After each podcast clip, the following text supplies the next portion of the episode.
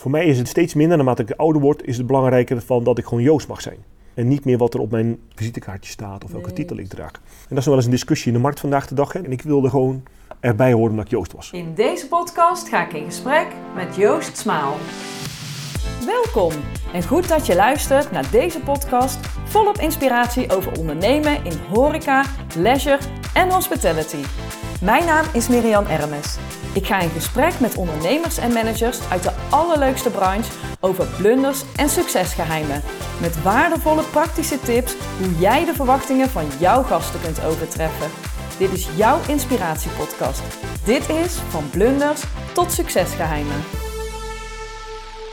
Welkom Joost en superleuk dat je te gast wil zijn in mijn podcast van blunders tot succesgeheimen. En eh, zou jij je allereerst even kort kunnen introduceren? Dus wie ben je, wat doe je? Ja, we gaan het vooral over blunders hebben. nou, mijn, naam is Joost Smaal. Ik ben inmiddels eh, 47 lentes jong, hè, zeg ik dan maar. Eh, grijs en eh, licht kaal. Ehm, en ik ben verantwoordelijk bij Facilicom voor voederij. Eh, eigenlijk in, in de tijd van corona besloten door de familie. Hè. Fa- Facilicom is een familiebedrijf, een broer en een zus. Die groot is in schoonmaak, beveiliging en uiteindelijk terug weer wil komen in de wereld van eten en drinken. Eh, in België bestond het bedrijf nog onder de naam ProRest. In Nederland was ProRest verkocht aan Alberon. En uiteindelijk in die eerste tranche hebben ze besloten om niet verder door te gaan in de aankoop eh, van de aandelen van Alberon om het bedrijf weer terug te kopen. Alleen het was een bedrijf in Nederland waar niets meer was. Dus er waren, waren geen klanten meer, er was geen personeel meer, er was helemaal niets meer. En mij werd gevraagd om eh, als eh, opperfoodie weer opnieuw betekenis te geven in de wereld eten en drinken, maar dan wel in een blue ocean na corona. Dus een coronaproof concept waarbij F&B weer onderdeel is van hun totale facilitaire propositie. Aha. En we gaan daar straks denk ik nog uitgebreid op terugkomen. maar ik wil heel eventjes terug naar... ehm, je hebt hotelschool gedaan In Tilburg, in Tilburg. ja, Oké. En vervolgens ben jij eh, volgens mij eerst bij Sligro begonnen. Ja, ja, voor die hotelschool is er veel gebeurd hoor. Want ik was eigenlijk altijd een beetje een, een straatboefje. Oh, oké. Dus ik, heb, eh, ik had MAVO gedaan. En eh, dat ging goed. Dat was makkelijk. Dat kon met twee vingers in mijn neus. En toen hadden mijn ouders bedacht, hij gaat naar de MEAO. Dat is goed. Dus ik ben hier in de bos op de Hervense baan naar de MEAO gegaan. Oh ja. En dat eerste jaar mocht ik niet blijven, want ik had te veel onvoldoendes. toen bleek er een dagavond MEAO te zijn op het nachtegaalslaantje in een bos. En dan mocht je heel veel onvoldoendes halen, want dan hoefde die niet te herkansen. En ik was iedere dag alleen maar aan het toepen bij het Hart van Brabant. Ehm, dus dat heb ik ook niet gehaald. Dus ik had uiteindelijk twee schooljaren verpest. En toen zeiden mijn ouders van, joh, weet je, nog één optie. Of je gaat die doen iets, maakt iets af. Of je gaat maar bij je jonke frispotjes controleren, weet je. Zoek het maar uit, we blijven niet in jou investeren. En toen dacht ik, shit, nu moet ik echt wel mijn best gaan doen, want anders komt het niet goed met mij. En toen ben ik in de Roypan in Tilburg terechtgekomen. Ah, zo is dat En gegaan. daar heb ik wat basisvaardigheden geleden. Daar werd ik naar huis gestuurd als ik niet geschoren was. Oh, serieus? Ja, ja, daar werd ik wel even opgevoed weer om even weer in, eh, in, eh, in koord te dansen. Ehm, en uiteindelijk ben ik, ehm, toen ik klaar was bij de hotelschool, dacht ik, wat wil ik heel graag? Mhm, En toen heb ik drie bedrijven aangeschreven en denk, weet je, die passen bij mij. Dus ik wilde omgekeerd zoeken. mhm. Ik wilde niet vanuit de vacature zoeken. En toen zat Igelo Mora op het stationsplein, dat sprak me aan. Heineken zat in een bos en de Ja. macro. Alle drie in een bos. Alle oh, jij drie. woonde natuurlijk Ja, in een bos. Ja, alle drie trokken mijn aandacht. En eh, bij Heineken ben ik uiteindelijk een aantal rondes doorgekomen. Macro was niet eens uitgenodigd. En bij Iglo Mora, dat voelde goed. En toen werd ik in 2000 het millennium probleem. eh, maar ik kwam bij Sligro vandaan. Hè. Daarvoor heb ik een aantal jaren bij Sligro gezeten in, Ja. eh, in de leer. Dus eigenlijk in 96 ben ik begonnen bij Sligro en 2000 bij Iglo Mora. Dat was eigenlijk het begin van mijn carrière. Ah, oké. En wat deed je daar dan? Want je bij Sligro, wat, wat was dat Ik ben dan? begonnen als vakkenvuller in Veghel. Oh, Ja, ja. ja? dus ik ben, ik ben begonnen met het invullen van de wasmiddelen. En dat is echt frappant. En uiteindelijk tikte Abel slippers mij op mijn schouders. Dat is echt gebeurd. Maar volgens mij kan jij meer dan dat je nu doet. Eh, en ik zat met Rob van Herpel in het eh, promo-team. En ik deed allemaal dingen, want blijkbaar was dat ver onder mijn niveau. Maar ik vond het hartstikke leuk. En ik had een beetje, laat mij maar gaan. Ik leer het wel. Dat is Ja. altijd zo gegaan. En toen zei Abel van, eh, weet je, even langs HR. Ik heb een uitdaging voor je. Oké. En Abel stuurde mij naar Middelburg, naar zijn vakantiehuis in het Spanjastraatje.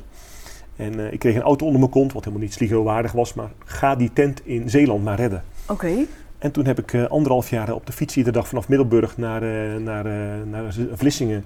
Heb ik mee het Sligro-filiaal Vlissingen opgebouwd, wat een Oh, van de wat grote leuk. overnames was. Oh. Daarna ben ik naar Amersfoort gegaan. Ik mocht het kunstje nog een keer doen. Er kwam Koen aan boord.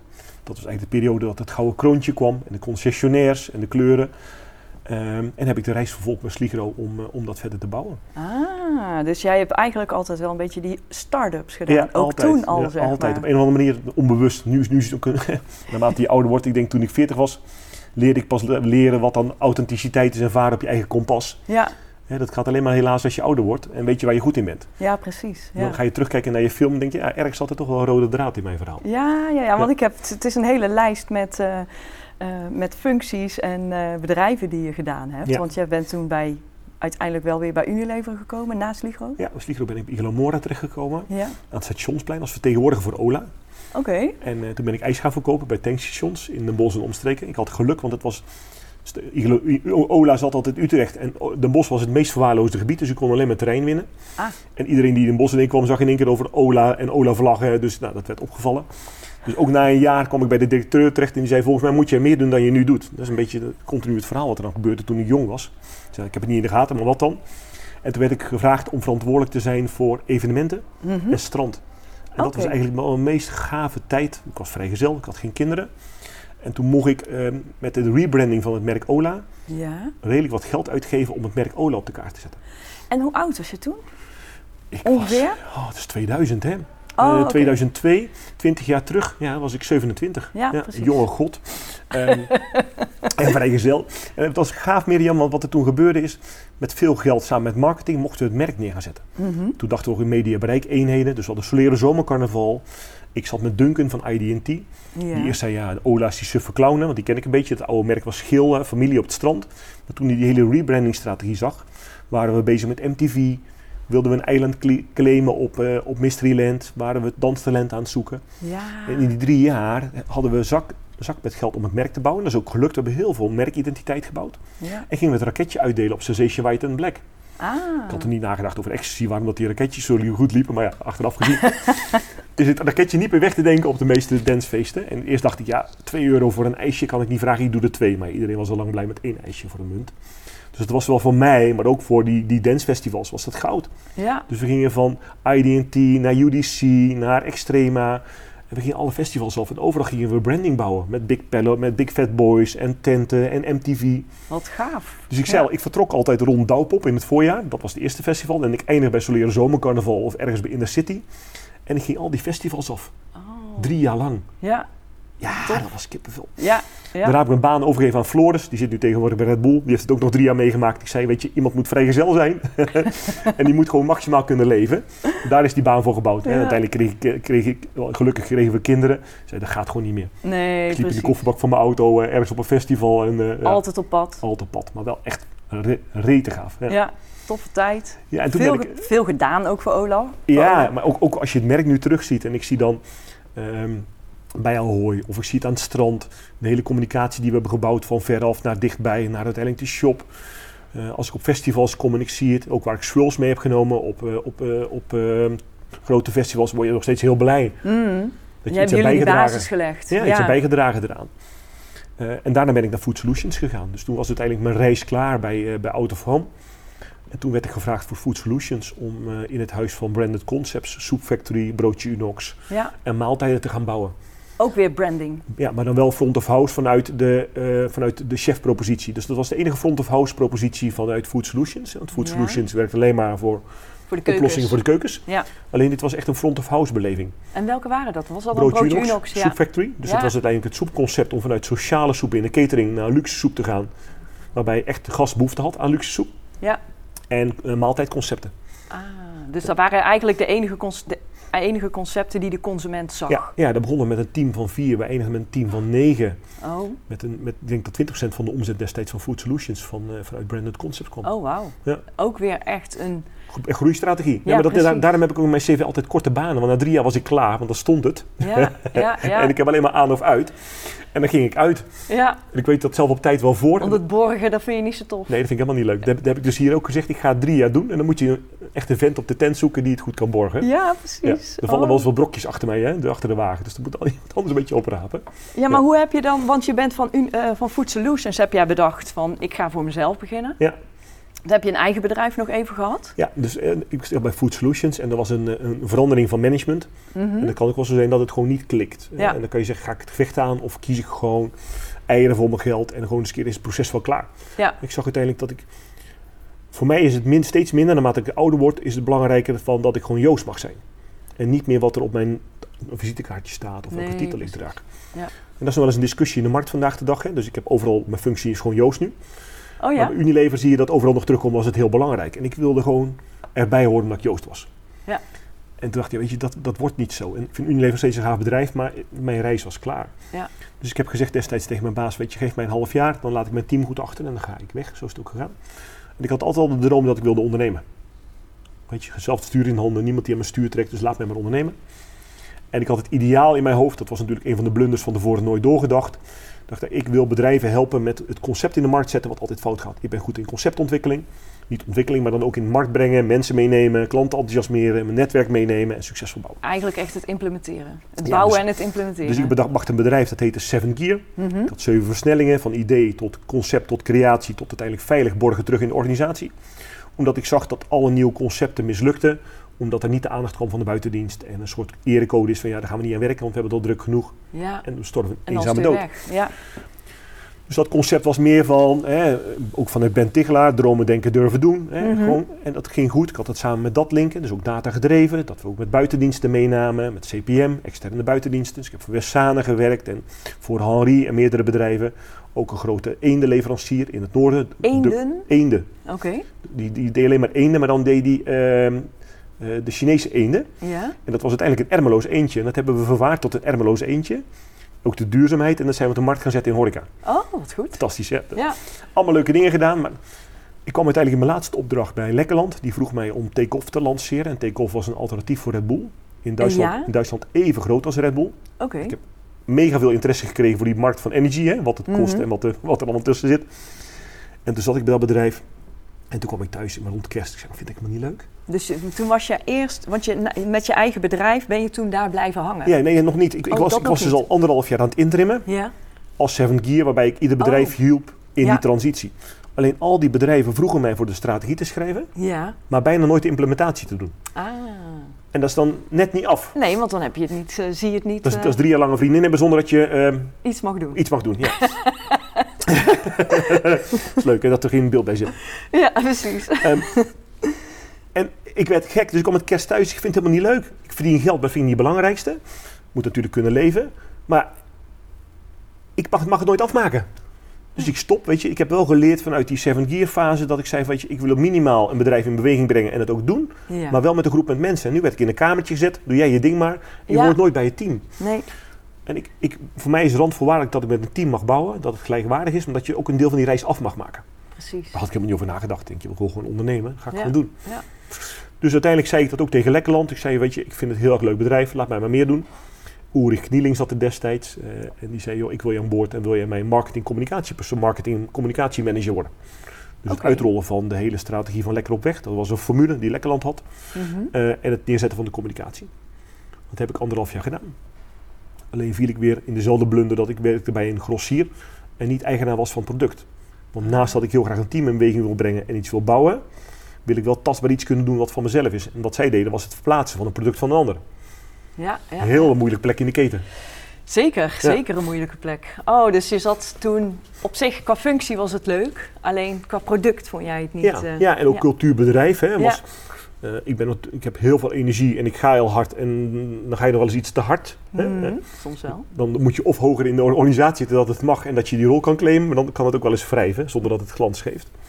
Eh, maar heel veel geleerd. En dat, weet je, ik denk, wil het niet zozeer blunders noemen, of wel vanuit jouw verhaal. Mm. Dat heeft me allemaal wel meer aangescherpt waar ik zei van de volgende uitdaging moet minimaal hieraan voldoen en niet hieraan. Nee, maar ik denk wel dat jij gedurende je reis als medewerker, ondernemer, weet ik het wat, hè, manager, ben je wel steeds zelf achtergekomen wat voor jouw kracht is. Ja, absoluut. En wat je juist niet leuk Nee, vindt. Want toen ik uiteindelijk bij, bij Lekkerland werkte, werd ik gebeld door landmannen. Want dat was dus de volgende baan. Hè. ik ga je straks zeggen, hoeveel banen heb je wel niet gehad? Nee, helemaal niet. Maar het leuke is dat ik met iedereen... Ik, ik weet, Henrique ooit tegen mij zei, heel in grijs verleden... afscheid nemen is een kunst. Mhm. Dat meen ik oprecht. Dat geef ik ook vaak door aan mensen. Ik heb in alle bedrijven waanzinnig goed afscheid genomen. Ja, je bent overal, langs de voordeur naar buiten. ja, overal. Ja. Ja. En nergens heb ik eh, eh, een premie of een, of een afkooppremie gehad. Ik ben altijd heel chic weggegaan. Met heel veel respect voor iedereen. En dat geeft nog steeds heel veel waardering. Ja, Het Dat werd- is ook fijn voor je netwerk, want zij zijn allemaal nog een warm netwerk. dat merk voor je nu achteraf pas. Hè? Ja, Ik, zit, ik ben al 13 jaar lang gastdocent op de hotelschool in Maastricht. En dan begin ik altijd met de reis van je leven en iedere dag meer op zoek naar je eigen authenticiteit. ja, Maar het is best wel een lange reis voordat je erachter komt wie je Mhm. werkelijk bent en mag zijn. Mhm. En dat ook durft te zijn. Ja. Dat klinkt dan heel raar, maar je Ja, ziet heel dan- veel jongelui die heel stoer doen. En als je dan drie keer prikt, dan denk je, oeh, er zit heel veel onzekerheid onder. Dat is ook erg, hè, want dat had ik ook. Je zou heel graag daar eerder achter willen komen. Ja, precies. Want als je jong bent, ben je natuurlijk ook nog heel onzeker. Hè? Want je moet door ervaring, word je ook weer meer zelfverzekerd. Privé en zakelijk, ja. Ja, zeker. Ja, Ja, ja. Als je niet valt, leer je niet goed opstaan, Nee, toch? precies. Maar wel goed dat je ook zo bij bewust bent dat dat ook zo is hoe je zelf ook groeit. Ja, ja, maar dat is ook wel, denk ik... Ik heb in de tijd van Unilever en destijds met Joop, eh, Joop eh, Egmond... eh, Tot hier en nu verder? ja, heb ik in het klooster gezeten. Dat was een van de eerste testprojecten over het kompas, het schrijven Heb van ik ook kompas. gedaan. En dat kompas is iedere dag meer met mij gaan doen. Ja, Wie ben ik? Wie mag ik zijn? Langs welke waarden? Wat zijn mijn hartenwensen? ja, En dat is gekomen op een kompas. En die schrijf ik iedere drie jaar. Maar ik zie, en dan krijg ik bijna kip wel als ik het zeg, dat beleef ik. Het Ja. zit in mij, dat is mijn DNA. ja, En ik merk als ik daarmee contact maak met mensen, dan is die verbinding ook echt. ja. Dus ik ben ook gewoon alleen maar goed om mensen in beweging te brengen, bedrijven te bouwen Mhm. en groei te realiseren. Maar dan wel op een andere manier. Dat, daar zit mijn kracht. Op een of andere manier gaat dat vanzelf. Dat noemen we op de hotelschool route to market.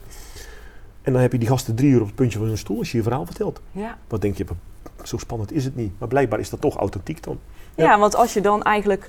eh, je bent eigenlijk ook wel echt een ondernemende manager, volgens mij. ja. En je voelt het ook helemaal als je eigen Ja. eh, project, bedrijf, wat dan ook. En dan ga je er vol voor totdat het staat. Ja, ja, of dat ik te veel tegengas krijg en ik het niet kan overwinnen. Ja, Eh, want dan ga ik niet eeuwig aan een dood paard blijven trekken. Dan Nee, dat snap ik. Door. Ja, het moet wel een flow zijn. ja, Ja. nou, ik, weet je wat, wat ik vooral merkte, Mirjam, is om even die slag te maken. Ik heb ben uiteindelijk bij, bij, bij Pastorio Landmannen terechtgekomen. Daar heb ik een hele gave tijd gehad, ook internationaal. Ehm, hele mooie dingen mogen doen, alleen maar gereisd. ehm, mooie dingen mogen bouwen. Strategieën mogen schrijven. ehm, waanzinnig mooi team neer mogen zetten. En daar ben ik uiteindelijk weggegaan omdat ik het niet eens was met de visie van, die we hadden als directie naar de toekomst toe. Nou, dan moet je ook je eigen keuze maken. Ja. Toen ben ik in mijn lang vervulde droom gekomen om uiteindelijk mezelf in te kopen in een bakkerij en echt te gaan ondernemen. Mhm. Dan was ik ook heel blij dat ik bestuurder was. Nou, achteraf gezien, als je, als je faillissement meemaakt, moet je eigenlijk helemaal geen bestuurder eten. Maar ook daar leer je van. ja. Maar toen die bakkerij failliet ging, wat echt wel een heftig proces is. Hè, dus eh, we waren een bakkerij met 160 medewerkers. We produceren voor MT onder andere en ook voor Aldi. Maar MT was onze hoofdklant. We hadden na een jaar net de tent op orde. Ehm, en dan hoor je uiteindelijk dat MT verkocht wordt aan Jumbo en Coop. Mm. En dan wordt in een week ga je van surseance naar faillissement. Oh jeetje. Maar Dat- was de enige klant, of de enige grote Dat was, klant. de grootste klant en ze, Ja. hebben, ze gaven ons ook geen ruimte om ons even wat tijd te geven. Dat ging echt wel heel zwart-wit. Oh, ik ga niet in detail treden, maar Ja. dan zie je de kracht van retail. En er was voldoende capaciteit bij die huidige retailers om hun eigen brood uit hun eigen bakkerij te laten komen. Ja. Dus Jan Bogeesjes was wel, wel enigszins hulpvol. Hè? Dat was de enige die opstond. En het stond voor mij van, joh... Maar dan kom je in een wereld waar je niet bekend bent. Hè? Je bent nog steeds relatief jong. Dan kom je in één keer in een faillissement. En dan staat er een curator naast je. Dan sta je op je zeepkistje in Limburg met 160 medewerkers. Oh. Laag geschoold, weinig arbeidsmarkt destijds nog. Die je allemaal graag, die, waar je allemaal iets mee hebt. Hè? Want ik liep iedere dag door de bakkerij. In de zomer deelden we ijsjes uit. In de winter oliebollen. Ik geloof dat mensen er waren, weet je. Ik geloof in die Mhm. krachten van. Als eerste heb ik de kantine verbouwd tot een fijne plek. Ja, weet je, het begint bij mensen. Ja. Dus met tranen in mijn ogen stond ik op mijn zeepkist. Met een van mijn partners naast me. Die andere partner was al lang weg. Daar leer je ook van. Hè? Wie zijn dan wel en niet je partners in zo'n proces? ja, precies. Ehm, maar daar word je sterk van op een of andere manier. Want ik heb gevochten voor mijn medewerkers. Ik heb een vacaturebank geopend. Iedereen is 80, 90 procent zijn binnen de UWV-periode allemaal weer aan een baan terechtgekomen. Oh, fijn. Ik zie er heel veel nog voorbij komen. Mhm. Ehm, en toen zat ik uiteindelijk thuis. En dan zie je, voor ondernemers is er geen vangnet. Hè? Dus ik zei tegen de curator, en ik dan? Ja, je mag je privévermogen opsnoepen en dan kom je in de WW. En bij de way, de komende vijf jaar eh, ben je nog eh, aansprekelijk voor mij om alles te regelen en de reilen zeilen. Tot vijf jaar na faillissement als bestuurder ben je verantwoordelijk voor de tent. Nou, Oh my god. leerzaam tot en met kan ik je zeggen. Ik heb in ieder geval een goede band met de curator opgebouwd. Want ik kon uiteindelijk ook helemaal geen huis kopen. Nee. Want alle banken gingen op rood. En hoe heb je dat Nou ja, opgelost de curator heeft een brief geschreven naar mijn bank. Oh, Ja, maar ik geloof niet in nee. nee. Dat is echt irritant, hè? Nee bestaat niet voor mij, want er is altijd de oplossing om toch wel tot een ja te komen. Dat is heel irritant soms, zeker privé. En daar ben ik ook vrijgezel misschien wel. Maar ehm, er is altijd wel een oplossing om eruit te komen. Mhm. Eh, dus toen ik alle, alle banken op nee gingen, heb ik uiteindelijk mijn, eh, mijn tussenpersoon gebeld. en zeg, wat kan u doen? Dus ja, als je je curator goed kent en die schrijft een brief dat je niet gevrij bent, gevrijwaard bent, dat er niks achter, achteraan komt, dan gaan die banken wel op groen. Ja, precies. Dat gebeurt. En ook. dat heb je gedaan. dat is ook gebeurd, ja. Zo. Maar toen zat ik thuis. En toen dacht ik, en nu? Ik had besloten, ik ga de eerste twee maanden niks doen. Ik ga iedere dag een Netflix film kijken. Ik ga hardlopen. Ik ga twee dagen in de week leuke dingen met mijn kinderen doen. Nou, iedereen zei, Joost, dat red je Dat nog in twee niet. weken. Nee. Een week, aan jou kennende, daar hou je niet langer vol. Nou, ik heb drie weken volgehouden. Oh, En toen had ik een bericht op LinkedIn geplaatst. En dat is nog steeds kippenvel. Ik heb nog steeds een foto ervan. Van joh, weet je, mijn reis als ondernemer is niet gelukt. Eh, ik heb er heel veel van geleerd. Ik heb ook mensen leren kennen. Ik heb het goed achter kunnen laten. En ik zou gewoon graag weer een bedrijf willen helpen die openstaat voor een concept in groei. Oh. Met 50.000 keer gelezen. zo. Daar praten we over vijf jaar geleden. Ik En? gek. Ik had vier opdrachten in een week tijd. Zo lekker. En welke ben je gaan doen? Of ben je ze alle vier nee, uiteindelijk ben, ben, bij een waanzinnige avond terecht bij het bedrijf de Ufilco belde. En ik ben bij Paulicht terechtgekomen en ben Pool Doods gaan lanceren. hè. Oh dus een ja, alternatief voor ik. haver. Ja, En dan kwam ik echt als een, in, in warm bad als familie. Daar werd ik niet meer gezien als een ZZP'er. Dus ik zag dat die markt ging veranderen. ja, Hoe ik ooit werd gezien als een buitenstaander in een kamertje. En ik doe het met mijn mensen nu ook, die vanuit extern komen. Die horen bij de die familie. horen er gewoon bij. En ik ja. hoorde erbij, want ik ging mee skiën. We deden leuke dingen. En ik voelde me een volledige medewerker. Ja, En dan bedraag je nog veel meer bij. ja. En dat heb ik anderhalf jaar gedaan, totdat ik uiteindelijk gebeld werd door uh, Facilicom. Door Facilicom en dan is het cirkeltje rond. Ja, dan Want daar zitten we nu. Ja, Want hoe ben je daar... Want je bent gevraagd om eh, een... eh, voor de bedrijfskatering, ja, bedrijfshoreca. bedrijfshoreca, Ja, we sorry. noemen het geen catering, we noemen Nee. het bedrijfshoreca. Ja. Heel goed. Leg het zelf even heel goed uit. Wat je... Nou, het leuke was uiteindelijk, zei Facilicom, weet je, wij zijn sterk in dat facilitaire domein. In. België en Nederland. Uh, Mhm. We hebben eten en drinken altijd gedaan. Er was een belang, er was een doel om uiteindelijk een meerderheidsbelang in Alperon te kopen. En dat is uiteindelijk niet gelukt, omdat er toch wel andere, andere inzichten waren. Mhm. Uh, en omdat het niet doorging, zeiden ze, we willen dat nog steeds heel graag. Dus we gaan een, uh, een andere kikker in de kruiwagen zeggen, zetten dan wij kennen. Dus zoek een ondernemer die die tent wil bouwen, maar dan echt Blue Ocean, disruptief. Ja, Niet te echt disruptief, anders dan anders. anders dan anders. Daar zijn we in het begin met Conceptional heel druk mee bezig geweest, samen met Ja. Rowijn en Fred. Mhm. En uiteindelijk hebben we dat zelf doorgepakt met een eigen team en zijn we dat gaan herschrijven op de wereld van morgen. Waarbij wij heel erg kijken naar vloeibaar een soort menukaart. Mhm. Niet one size fits all, maar het vertrekt vanuit duurzaamheid. Maar dan echt duurzaamheid. Dat betekent ook geen avocados op het menu. Oké. Ook al vinden de gasten dat heel erg lekker, proberen wij een guac no guac te maken. Guacamole zonder guacamole. Ah, een kwaknoom kwak. Ja, want als je, duurzaam, als je duurzaam bent en pretendeert duurzaam te zijn, moet het ook echt kloppen. Ja. Dus we rijden allemaal elektrisch. Dat is natuurlijk het minst impactvol. Mhm. We zijn druk bezig met derving. Dat doen we met Orbisk, de slimme weegschalen. Mhm. We hebben een menucode geschreven die echt staat vanuit waar we onze eten vandaan halen. Waarom we niet buiten Europa kopen. Hoe we ons afval omgaan. En wat is dan voor jou dichtbij, zeg maar? Is Binnen Europa. Binnen Europa. Binnen Europa. Ja, Ja. Dat is randvoorwaardelijk. Ja. En dan nog waanzinnig lekker eten, maar ook in een eiwittransitie. En eigenlijk zeggen we nu, we hebben een, Een soort eiwit. transitie met de klant samen. Want weet je, na corona, dat is natuurlijk het impact van corona, eten we buiten de deur nog meer vlees dan voorheen. Omdat we denken, ja, we hebben zoveel thuis gezeten, dan koken we thuis wel vegetarisch, maar buiten de deur eten we vlees. Ja. Dus alles is opnieuw opgeschud dan dat het was. Dus het was buiten de deur meer vlees geworden. Nou ja, bij. ABN hebben we natuurlijk bijna geen vlees in onze panden. Mm. Maar je ziet dat die gast nu weer een andere verwachting heeft. Dat als je naar kantoor gaat, dat het ook een beetje verwennen mag zijn. Ja, ja, ja, ja. Dat had niemand kunnen verwachten voor corona. Nee, dat dat de markt zou veranderen. Dus die opdrachtgever wil meer duurzaam. Plasticvrij, geen derving. Wij willen graag mee, maar we ook die kassa moet wel rinkelen. Ja. En waarschijnlijk gaan we nog maar eh, drie dagen in de week naar kantoor of twee als we Ook geluk dat. hebben. Want dat is ook een grote uitdaging. Ja, dus ons concept wilden we echt vloeibaar bouwen. Mhm. Wat de basis was dat we gaan voor hospitality. En vloeibaar bedoel je mee dat het heel flexibel is? Ja, dat we mee kunnen bewegen met de behoeften van de markt. Je hebt Mhm. natuurlijk een, eh, je hebt productielocaties of kantoorlocaties. En de vraag vanuit die hele war on talent is eten en drinken een onderdeel van. Als je ziet wat Google doet, of Meta doet, of andere bedrijven. Ja. Die proberen eten en drinken in te zetten om uiteindelijk daarmee mensen va- vast te houden en te binden dan alleen maar die laatste euro in het salaris. Mhm. Dat zien we in Amsterdam nu gebeuren, dat zien we in Brussel gebeuren. Daarin zie je eigenlijk meerdere bedrijven die nu eten inzetten in een soort buffetvorm, heel luxe, om mensen gezellig bij elkaar te krijgen tijdens de lunch. En daarmee ehm, een hogere aanwezigheid op kantoor te krijgen. Nou, toen wij Food en I in tekenen waren, hadden we besloten dat een dark kitchen, een ghost kitchen om het zo maar even te zeggen, want van dark kitchen krijg je in België nog wel eens grappige terugkoppelingen. Dat een sterke functie van de centrale keuken ja. een deel van de na-corona oplossingen om die keuken niet meer te openen in gaat op te lossen. Want waarom moeten alle keukens nog bemand worden? Als je aan de voorkant goed hospitality bedient, Ja. digitaal weet wat je gast eet, Mhm. dan kan je slim je menu ontsluiten via één centrale keuken die ultravers kookt. En daar ga je de chef samen laten komen. Ah, oké. Dus digitalisering is voor ons randvoorwaardelijk. Hè. We willen iedere gast, dus als jij Mirjam bent, je werkt op een van onze locaties, meld je je één keer aan, vertel je wat je voorkeuren zijn, wat je wensen zijn. En dan kan je eigenlijk iemand er- wat morgen op het menu staat, kan je het al reserveren. Als je te laat bent, haal je het op bij de koffiebar of uit een foodwall. Oké. En, en dan eind... wordt er eigenlijk op maat gekookt. Op maat, dat is ook food en eye. Dus het gaat om jou. We willen jou centraal stellen. Ja. En aan het eind van de week ga je ook nog een overzicht krijgen hoe het klopt met jouw doelen. En stel dat vanuit Derving de chef tijdens de middag te veel pasta bolognese heeft gemaakt, zegt hij met 30% korting kom het ophalen en heb een maaltijd voor thuis vanavond. Ja, slim. Dus ook digitalisering helpt ook op duurzaamheid en op waste. Dus ons concept proberen we helemaal in te modelleren rond de customer en consumer need. Wat heel lastig is, want die verandert iedere dag toch. Waarbij we minder de keuken gaan openen. Dat is fijn, want we gaan ook niet overal meer chefs kunnen vinden. De cateringdame zal veel meer de hospitality dame worden. Hopelijk kunnen we die naam ook gaan aanpassen. Of de storyteller op locatie.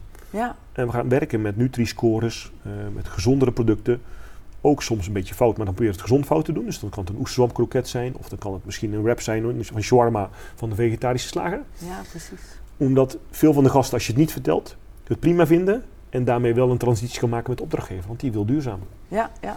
En kun je ze ook nog zo inbouwen dat de gast ziet wat hij aan waarde binnenkrijgt of hoe gezond? Dat zie je nu al. Je ziet dus de calorieën, je ziet de intake, je ziet de Nutri-score en zelfs ook wie de leverancier is. En ook nog een stukje duurzaamheid erin? Dat gaan we doen. Dat wordt de volgende stap. Hè. Dus we willen ook gaan werken met duurzaamheidslabels, maar dat wordt nog lastig. Eerst nu Nutri-score. Ja. Wat het leuke van Nutri-score is, dan gaat het over de intake van het totaal. Dus je mag prima een broodje kroket, maar pak je dan een salade erbij en dan kom je nog steeds in de C-categorie. Ja, ja, die kroket misschien een D of een E zou zijn. Dus Nutri-score berekent de hele intake van het menu. En ik vind het heel mooi, hè? En ik vind het ook heel mooi vanuit de bedrijven om dat zo te doen. Zijn daar de gasten ook mee bezig? Of de medewerkers die nee, werken? helemaal niet. Dus dat nee, is juist dus heel hoe lastig. krijg je die... We hebben een mega spanning te managen. Dus de facilitair manager moet minder. Want die aannemersommen van afgelopen jaar willen ze niet meer betalen voor een leeg restaurant. Ja. Dus we hebben gezegd, we willen met facilitair en HR praten. Want eten en drinken op locatie kost geld. En als je er niks wil voor betalen, dan moet je niet bij ons zijn. Want dan zijn Mhm. we het gewoon niet. Dat is onze eerste reden als we binnenkomen. En dan leggen we onze menukaart open. Wat wil je? En als je hier, waar we hier zitten vandaag de dag, die hebben ook besloten, want we gaan het restaurant of de kantine verbouwen tot een derde werkplek.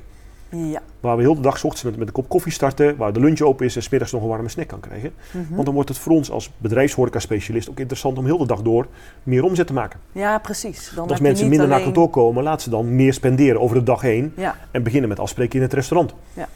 Daarom wordt het ook geen bedrijfskatering, maar bedrijfshoreca, want we willen heel de dag door open zijn. ja. Maar het kan alleen maar als de opdrachtgever meedenkt en meebetaalt. ja, precies. En hoe krijg je dan die eh, medewerkers, zeg maar, geïnteresseerd ook in die nutriwaarden en dat soort dingen? Ja, dat, moeten we, dat gaan we digitaal doen. Dus dat heeft echt een verleiding met nudging, met promoties. We zijn echt heel druk bezig met het digitaal gaan Maar verleiden ook van de vanuit de werkgever, denk ik. Die de- moet ook meedrukken, Ja, maar die vindt het heel lastig. Hè? Dus je ziet dat, dat spanningsveld, ze hebben een belofte als ABN of als Flora of als Belastingdienst. ja, Dat ze willen voldoen aan een score op de ladder van duurzaamheid. En daarbij moet het minimaal plasticvrij zijn, moet zoveel procent plant-based zijn. ja, goed, dat is wel prima te Prima, doen. maar wij hebben ook die kassa moeten rinkelen. Ja, precies. En als we, als we een ouderwetse visdag maken met friet, dan hebben we de maximale kassa. Dus het is ook de balans zoeken. Ja, tuurlijk. Dus ja, we hebben, we hebben vlees, maar dan pakken we de dubbeldoekkoe. Hè. Dat is natuurlijk de melkkoe die geen melk meer geeft. Proberen ge- meer kalf te gebruiken dan rundvlees. ja, Zo zijn we wel heel duurzaam bezig, maar het moet uiteindelijk wel gaan leiden tot ook gewoon winstgevende restaurants. ja, En wel om te maken nu dat die restaurants op de helft zitten van onze pessimistische scenario's die we hebben gemaakt. Mensen komen nog minder naar kantoor dan we berekend hebben. ja. En nu zeggen we, ja, na de zomer komt het goed. Maar ik vind het wel bijzonder, want het lijkt dat iedereen zit weer op de weg. Dus waar zijn de mensen De, dan? de gemiddelde kantoorbezetting is 30, 40 procent. Dat is toch raar eigenlijk? Maar de weg is vol. Nee, maar het zit niet op de kantoren. Dus Nee. wij moeten een concept maken wat coronaproof is.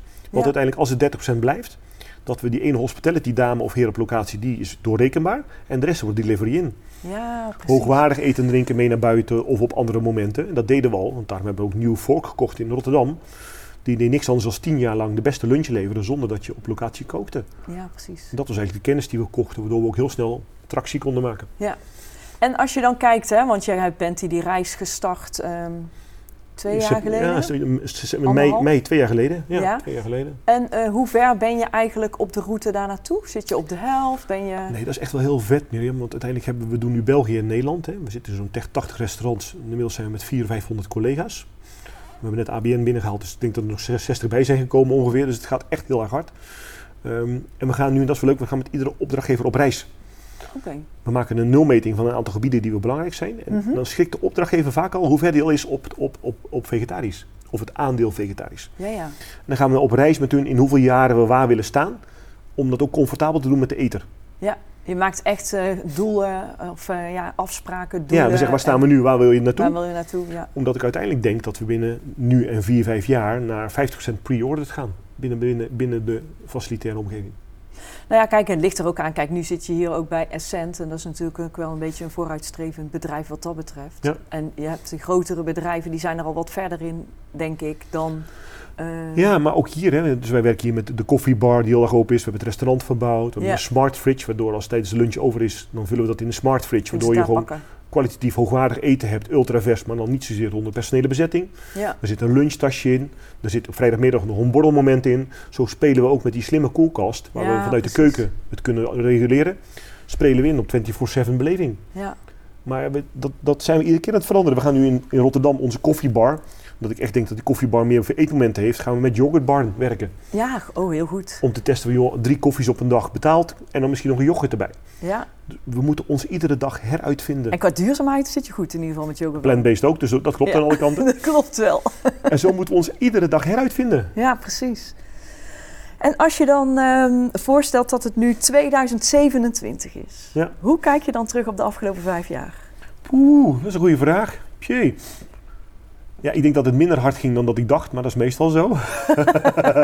ik denk dan wel aan dat we gaan natuurlijk echt wel flink op ons bek nu op onze business case. Mhm. En als die voor mij al pijn doet, dan doet die voor mijn collega's om me heen nog meer pijn. Mhm. Want alle berekeningen pessimistisch, die worden door de helft. Hè. Dus we hebben echt onszelf nu bij te stellen Oh jee. in bedrijfskatering horeca. Mhm.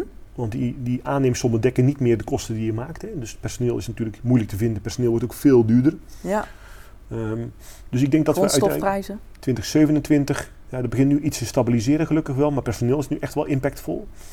2027 denk ik dat wij naar veel meer een delivery-in model gaan, Hospitality Plus. Waar we Hospitality Plus ook de receptie combineren. Even kijken, dus delivery in, en dat betekent precies? Eh, vanuit een één centrale keuken hoogwaardig ingeleverd. Ja, Ehm, en ontvangen door een receptioniste en hospitality dame die het combineert. oké. Want die personele uren moeten naar beneden. En dat kan niet anders, want de markt is er niet. Nee. Eh, en de, het rekent ook niet meer rond. Nee. En wat we zien in Amsterdam is de hele grote vraag rond ehm, het opbouwen van buffetten zonder personeel om het 11 uur en die om 2 uur weghalen. Ah, dat ze gewoon zelf kunnen pakken Ja, dat en gewoon- dat je gewoon de voorbereiding doet. Hoogwaardige buffetten neerzetten. En dat allemaal omdat u dan minder personeel inzet. Ja, en ook gewoon een, eh, een, een waanzinnige hoge waardering krijgen voor luxe buffetten Ja, die iedere gebouwd worden. Ja, Dus bedrijven als Vermoof, WeTransfer, Lightspeed, eh, ook Meta, ja. die vragen gewoon zet maar een ontbijtbuffet neer. Maar hoe borg je dan dat om 1 uur het buffet er nog net zo uitziet als om 11 uur? Want Hoeft niet. Nee, dat, dat, nee, dat is niet Nee, en soms willen ze er ook iemand bij. Hè? Dus het is vaak de combinatie met of zonder hospitality. Ja, ja. Daar zien we de kracht wel van Silicon is dat ik natuurlijk als ik een schoonmaker heb, die kan ook de afwas doen. Dus dan kunnen die deelfuncties bouwen. Ja. De receptionistes vullen we in zoals hier ook. Maar die kan ook even bijspringen tijdens de lunch. Ja, Je ziet enerzijds of we dat willen of niet, dat integrale contracten groter worden. Dat is natuurlijk voor ons als Silicon heel fijn, want we kunnen schoonmaak, beveiliging en eten en drinken doen en receptiediensten. ja. En die kunnen we ook met elkaar laten praten in de uren. Ja, dus als ik het dan heel even heel kort samenvat, dan heb jij de komende vijf jaar de focus echt op centrale keukens, Ja. zeg maar. Zodat je ook zo efficiënt mogelijk kunt Ja. werken Ja. met een zo groot mogelijke service. Ja, ik ben in België nu aan het praten met een partij om samen te werken. Want samenwerken is het overwoord. Hè? Want je gaat het Mhm. niet alleen doen. Je moet echt samenwerken en eerlijk moeten zijn. Ja, transparant zijn over wat je wil verdienen. Het is niet meer rookgordijnen. Wij zeggen gewoon, dit zijn de kosten, dit willen we verdienen. Ja. Vind je dat fair of niet? Ehm, en we gaan echt samenwerken. Want waarom moet ik keukens bouwen als er heel veel keukens zijn? Ja nee, dat klopt. Ja. Of ik eigen logistiek doen? Dus ik geloof echt dat we het samen moeten doen. Nou, En mooi. elkaar allebei die business gunnen. Dus dat wordt wel... eh poeh, over vijf jaar terug. Ben ik er ook niet meer, hè, want dan staat het al. En dan, eh, moet, Dan ben jij bij de volgende dan moet klus. iemand anders dat doen. Ja. nou, maar dat komt vast goed. Dan ga je dan vast weer goed hoop ik wel, overdragen. hoop ik wel, Mirjam. Dus ja. voor jezelf heb je dan eigenlijk weer, dan, je weet niet waar, maar dan zit je in ieder geval weer op een andere plek. Ja, nee, daar zit, zit geen tijd aan hoor, maar dat gebeurt Nee, gewoon. maar ik ja. merk altijd in mijn systeem dat het vanzelf gebeurt. Nu nog lang niet. Maar ik Mm. merk nu dat het wel heel veel tegelijk is. Want de markt wordt, alle tenders hebben op slot gezeten. Dus alle tenders komen vrij in België en. Nederland. Ik heb nog een klein jong team die nog aan elkaar moet wennen. Operationeel zijn we aan het uitrollen als een jekko. En ondertussen zijn we het concept nog aan het aanpassen aan de wereld van morgen. Ja, je bent eigenlijk op alle fronten nog aan die knop aan het draaien, terwijl je al aan het uitrollen En we zijn nog bent. een start-up. Dus weet je, ja, dat is natuurlijk ja, precies. In, een, in een groot facilicom die dan uit na een jaar ook gaat zeggen van hoe zit het met je cijfers. Met je cijfers, ja. Dat een beetje, dat is een beetje de Ja. cocktail van mijn dag. Oh my god. Maar waar ben jij dan het meest trots op als je dan terugkijkt? Ja. En dat hoeft niet per se hier te zijn, maar over je hele... Altijd mijn team. Dat klinkt heel gek hè, maar als je ziet wat voor vette teams we hebben gehad en ik alleen maar moest remmen. En het is nu weer, ik heb alleen maar teams moeten rennen. En zeggen, ja, maar kijk eens naar jezelf. Dus misschien is dat ook wel, dat noemen ze dan altijd een beetje dat, uh, dat inspirerend leiderschap. Altijd het meest trots geweest op het team. Nooit doelen echt gesteld en altijd alle doelen overwonnen. Oké. In de tijd van Soup Factory of Landmannen of bij Lekkerland. Altijd hebben we onze doelen overtroffen. Omdat die vibe in het team hoog was. Gelijkwaardigheid, respect. Niemand is meer, geen hiërarchie, Ja. vrijheid, gek lol, gek doen. Ja, wat ik wou zeggen, want het team is belangrijk natuurlijk, maar dat team is er niet voor niks. Dus wat is dan jouw grootste succesgeheim? Ja, ik denk, ik denk gewoon de- die, die authenticiteit van die inspirerende, meewerkende leider. Ja. Die gewoon met zijn poot in de klei staat en die zo privé zakelijk 100% zichzelf is. En daarmee eh, heel veel energie brengt in een tent. Ja, en wat je dus ook net al zei met vertrouwen en Ja. geen hiërarchie. Nee, Dus- dat zegt dit team ook. Hè, dat je uiteindelijk vraagt wat. Ja, weet je, Joost is onderdeel van ons. Eh, kan ook wel eens gevaarlijk zijn, hè, maar dat, dat neem ik dan maar voor lief. Eh, heeft een hoge energie, ziet altijd kansen, neemt ons altijd mee, bouwt een buffer naar de directie toe en Ja. laat ons ondernemen. En je- ben je ook open en eerlijk met alle hobbels die je Alles. tegenkomt? Ja, niet altijd alles, maar 99% wel. ja. ja. Dat weten ze ook. Ja. Vinden ze in het begin wel eens eng, hè? zeker in België, als je Ja, open bent. ik wou zeggen, in België is Ehm, natuurlijk wel nog een Maar uitdaging. ook daar, nee, helemaal niet meer. Ik heb natuurlijk al heel lang in België gezeten, dus ik krijg ze meestal wel mee. Maar ook daar zit een fantastisch team. En ga je daar op een andere manier mee om in België? Rustiger. Ja. In België ben ik rustiger dan in Nederland. Nou Ja. heb je natuurlijk wel het voordeel dat je al een Brabander bent. Hè? Eens, maar nog steeds ga je, ik ga natuurlijk al te snel in Nederland voor veel mensen. Ja, Dan ga je in België twee keer te snel. Dus ik probeer, eh, ik, dat zeggen ze ook, in België kan ik ook rustiger praten. oké. Dat gaat me ook af. En ik hou daarmee rekening mee dat ik echt een Nederlander ben. Ja. En dat ik ook duidelijk bij klanten zeg, ik ga de tent niet veranderen naar Nederland. Nee. Want Wat we alleen over de twee landen heen doen is digitalisering en concept. Voor de rest blijven de twee landen wel gescheiden. Ja, maar dat moet ook wel, want Nou, je hebt daar hele andere gasten. We hebben meerdere keren, meerdere keren meegemaakt bij andere multinationals waar ik heb gewerkt, dat we het allemaal proberen samen te voegen, maar dat werkt gewoon niet. Nee, nee, nee. Maar Gedrag, eetgedrag is dag en nacht. je hebt binnen Nederland natuurlijk al verschillen. Ja. En eh, Ja. over de grens is het sowieso anders. Nee, in België is het overal nog een chef. Maken we drie warme schotels tussen de middag. Dat doen we hier helemaal niet. Maar merk je niet dat ook de Belg last heeft als je de hiërarchie weglaat? Want zij zijn nog veel hiërarchisch. Nee, dat vinden ze heel fijn. Oh, dat vindt ze fijn? Heel fijn. Het kost wel tijd. Ja. Maar als je nu ziet hoe dat team ermee omgaat. Dat ze zeggen, ik ben blij dat ik voor Voerderij werk en niet voor Facilicom. Dus dan krijg je dat Ja, dingen. Dat wil ik ja, eigenlijk niet. Want bij Facilicom zit wel die Er hiërarchie. zit meer hiërarchie. Ja, Ja. ja. ja Dat- dat is natuurlijk veel eh traditioneler bedrijf. Ja, maar het is ook tof om een bedrijf te bouwen zonder hiërarchie. Dat Maar- geeft een hele andere purpose en dat trekt weer hele andere mensen uit de markt aan. Daardoor krijg je makkelijke mensen gevonden. Maar hoe krijg jij het dan voor elkaar om binnen een groot bedrijf toch een ander, anders te zijn, zeg maar? Dan moet je wel volledige fiat krijgen Ja, van... heb ik ook gekregen. Ja. Ja, Heb ik ook, want het was duidelijk wel de vraag van, joh, bouw een disruptief bedrijf en je krijgt de vrijheid. ja, precies. Natuurlijk heb ik wel mijn verantwoording die ik moet leggen dat we de juiste dingen aan doen. Dat doe ik ook wel. Ja. Maar voor de rest wel de vrijheid om die tent te bouwen. En iedereen ziet ook dat het wel de goede kant op gaat. Anders zouden ze het natuurlijk wel bijsturen. Ja, dus als jij je cijfers laat zien en als de mensen tevreden zijn en als de klanten Ja. tevreden zijn, of de opdrachtgevers, of hoe je het ook Vooral dat. Maar weet je, de eerste paar jaar gaan we ook, kost het bedrijf ook heel veel geld. Ja, tuurlijk. Ja. Dus het is ook best wel een riskant onderwerp vanuit de familie om te zeggen, we gaan terug investeren tijdens corona binnen, binnen bedrijfskatering. ja, dat is wel spannend. Ik heb meerdere mensen die tegen tegen me zeiden van, weet je zeker wat je gaat doen? Ja, ja, dat weet ik zeker. Ja, dat gaan Ja. we doen. dat gaan we gewoon doen. Ja. en ehm, nou ja, dus jouw succesgeheim eh, zit vooral in eh, inspirerend leiderschap en team. Ehm, maar waar we het natuurlijk al even over hebben gehad, een succesvolle ondernemer die maakt natuurlijk ook blunder. Ja, enorm. Dus wat is jouw allergrootste blunder? Mijn blunder blijft mij altijd achtervolgen. Ik Oh, weet, serieus? Ik weet, ik heb natuurlijk met Koen nu inmiddels twee keer samengewerkt. En ik weet toen mijn bakkerij failliet ging... Koen? eh, Koen Slippers, sorry. ja? Ja. Eh, toen mijn bakkerij failliet ging, heb ik met Koen nog een keer koffie gedronken. Want ook Sligero zat natuurlijk, dat was MT. En, eh, ja, ik dacht, waarom had- heeft- heb je dan no- niet op tijd gezegd? Ja, zei Koen, dat kan natuurlijk niet. Bij de beurs genoteerd, kan je ook niks zeggen. Nou, heb je ook wel gelijk in, maar goed, ik had het al gehoopt. Ja. Toen hebben we koffie gedronken met de deur dicht. En hij zei, joh, één valkuil. En dat wist ik natuurlijk. En hij zei het ook tegen mij. Je hebt gewoon een hele sterke financiële man nodig. Want je rent, je gaat, je doet, je... Ja, En je vergeet iedere keer die cijfers op orde te krijgen. Zorg gewoon dat er een financiële man naast je zit. Dat is echt het probleem van mijn leven. ja. Dus ik had nu afgelopen jaar bij Voerderij een hele goede financiële man, maar die was interim. Dus die Oh. was gewoon mijn backbone en alle presentaties top. Dan had ik iemand aangenomen wat geen goede keuze. Nu ben ik al vier maanden onder het hand. En dan ben, ik, dan ben ik natuurlijk gewoon een grote schietent. En iedereen kan me op bij scoeten. En ik heb geen cijfers. Het gaat nu alweer komen. Nee, Ah. Maar mijn En hele jij bent reis... natuurlijk heel geel en ja, hoe moet je dat Ja, zeggen? Heel erg Blauw zit in mijn allergie. Ja, precies. Ja. En natuurlijk in een blauw bedrijf waar mensen nu gaan vragen naar cijfers. En ik ben natuurlijk, ja, maar gaat goed rennen. Kijk, is dat opgestart, die tender. Kijk, alles is gaan. Wat, wat, Ja. wat, veel energie. Maar ik wil de cijfers zien. Ja, En dat is iets wat mij altijd blijft achterhalen. Dat ik denk, shit, ik weet het van mezelf. Waarom stop ik daar nu meer tijd in? Nu de financiële man gekomen, die gaat die weer opbouwen. Ja. Ik ga een rapportage weer bouwen. Maar ik heb er ook drie maanden last van gehad. ja, ja, En ja. dan denk ik iedere keer aan die woorden van, van Koen Slippers. Die zei, oh, regel nou een goede financiële man naast je. ja. Ja, dus je leert er wel van. Ja, maar ook soms niet. Ja. maar dat is echt mijn grote blunder. Ja. En, mijn, en de andere blunder is dat ik in mijn energie zo snel ga dat ik de helft van mijn team kwijt ben. Ah, dan ben jij degene die iedereen Ja. van die kar af laat Ja, vallen. en nu zeg ik aan het begin van jongens, één ding. We zijn hetzelfde. Druk mij in de hoek, sla me voor mijn gezicht als ik te snel ga of je het niet snapt. Dus het team heeft ook gezegd, Joost, in het eerste helft van dit jaar niks nieuws erin. Want ik heb altijd, weet je, komt moeten nieuwe dingen erbij.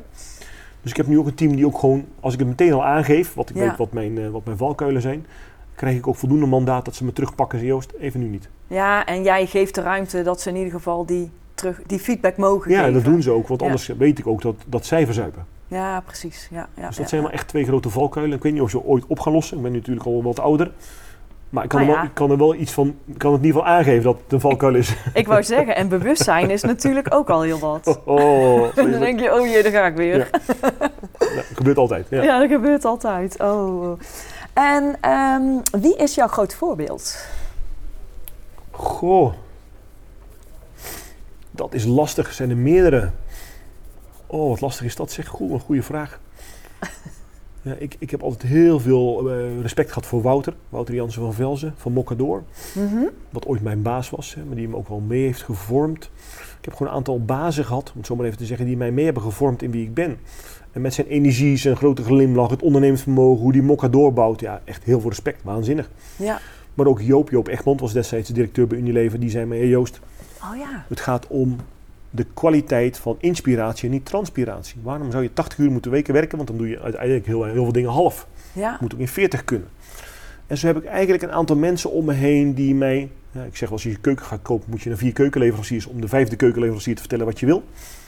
Dat is een beetje bij mij zo. Ik heb vier goede bazen om me heen gehad. Ook Gerard van der Krocht, hè, die natuurlijk heel direct en duidelijk was in de soepfactory-tijd. Ja. Allemaal gasten om me heen waar ik tegen opkeek, waar we nu gelijk aan elkaar zijn. Dat vind ik dan nog wel eens raar, hè? mag dat dan? Ja, tuurlijk. Ja. Waar je ja. enorm veel van geleerd hebt. Ja. Die hebben allemaal een stukje bijdragen aan die reis naar mijn eigen authenticiteit. Ah, mooi. Dus je, eigenlijk zijn jouw managers jouw inspiratiebronnen. Ja, omdat ik eigenlijk Vooral. ik had, altijd, ik had voor mijn gevoel nooit zo hard, hard gestudeerd als de rest. Dus ik dacht altijd dat ik moest compenseren in energie.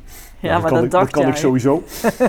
maar uiteindelijk kom je erachter dat het helemaal niet daarom gaat. Want om wie je bent, word je gewaardeerd. Maar ik dacht altijd, ja, maar ze hebben veel hoger gestudeerd en veel langer op school gezeten. Dus ik moet veel meer mijn best doen. Maar uiteindelijk is die authentieke ik van jezelf is genoeg om die te accepteren en die niet te gaan overtreffen. Ja, Maar precies. dat kost oh ja, dat is natuurlijk wel zo. Want bij Unilever, want jij had Roy Pannen hotelschool gedaan. Ja, Dat is het hoogste wat je gedaan ja, dus dat was helemaal niks in vergelijking tot de Dat is rest. mbo, denk Middelbaar. ik. Ja, Ja, dus en toch bij Unilever... ik kwam eh, alleen maar tussen mensen van, eh, van, eh, van de WO+. Ja, oh, maar dat is wel knap. Wel grappig hoor. Ik heb ooit een assessment gedaan met landmannen. Want mijn baas dacht destijds ook ja, die kerel maakt heel veel energie, maar die is niet zo slim. Dus toen werd ik twee dagen op assessment gestuurd.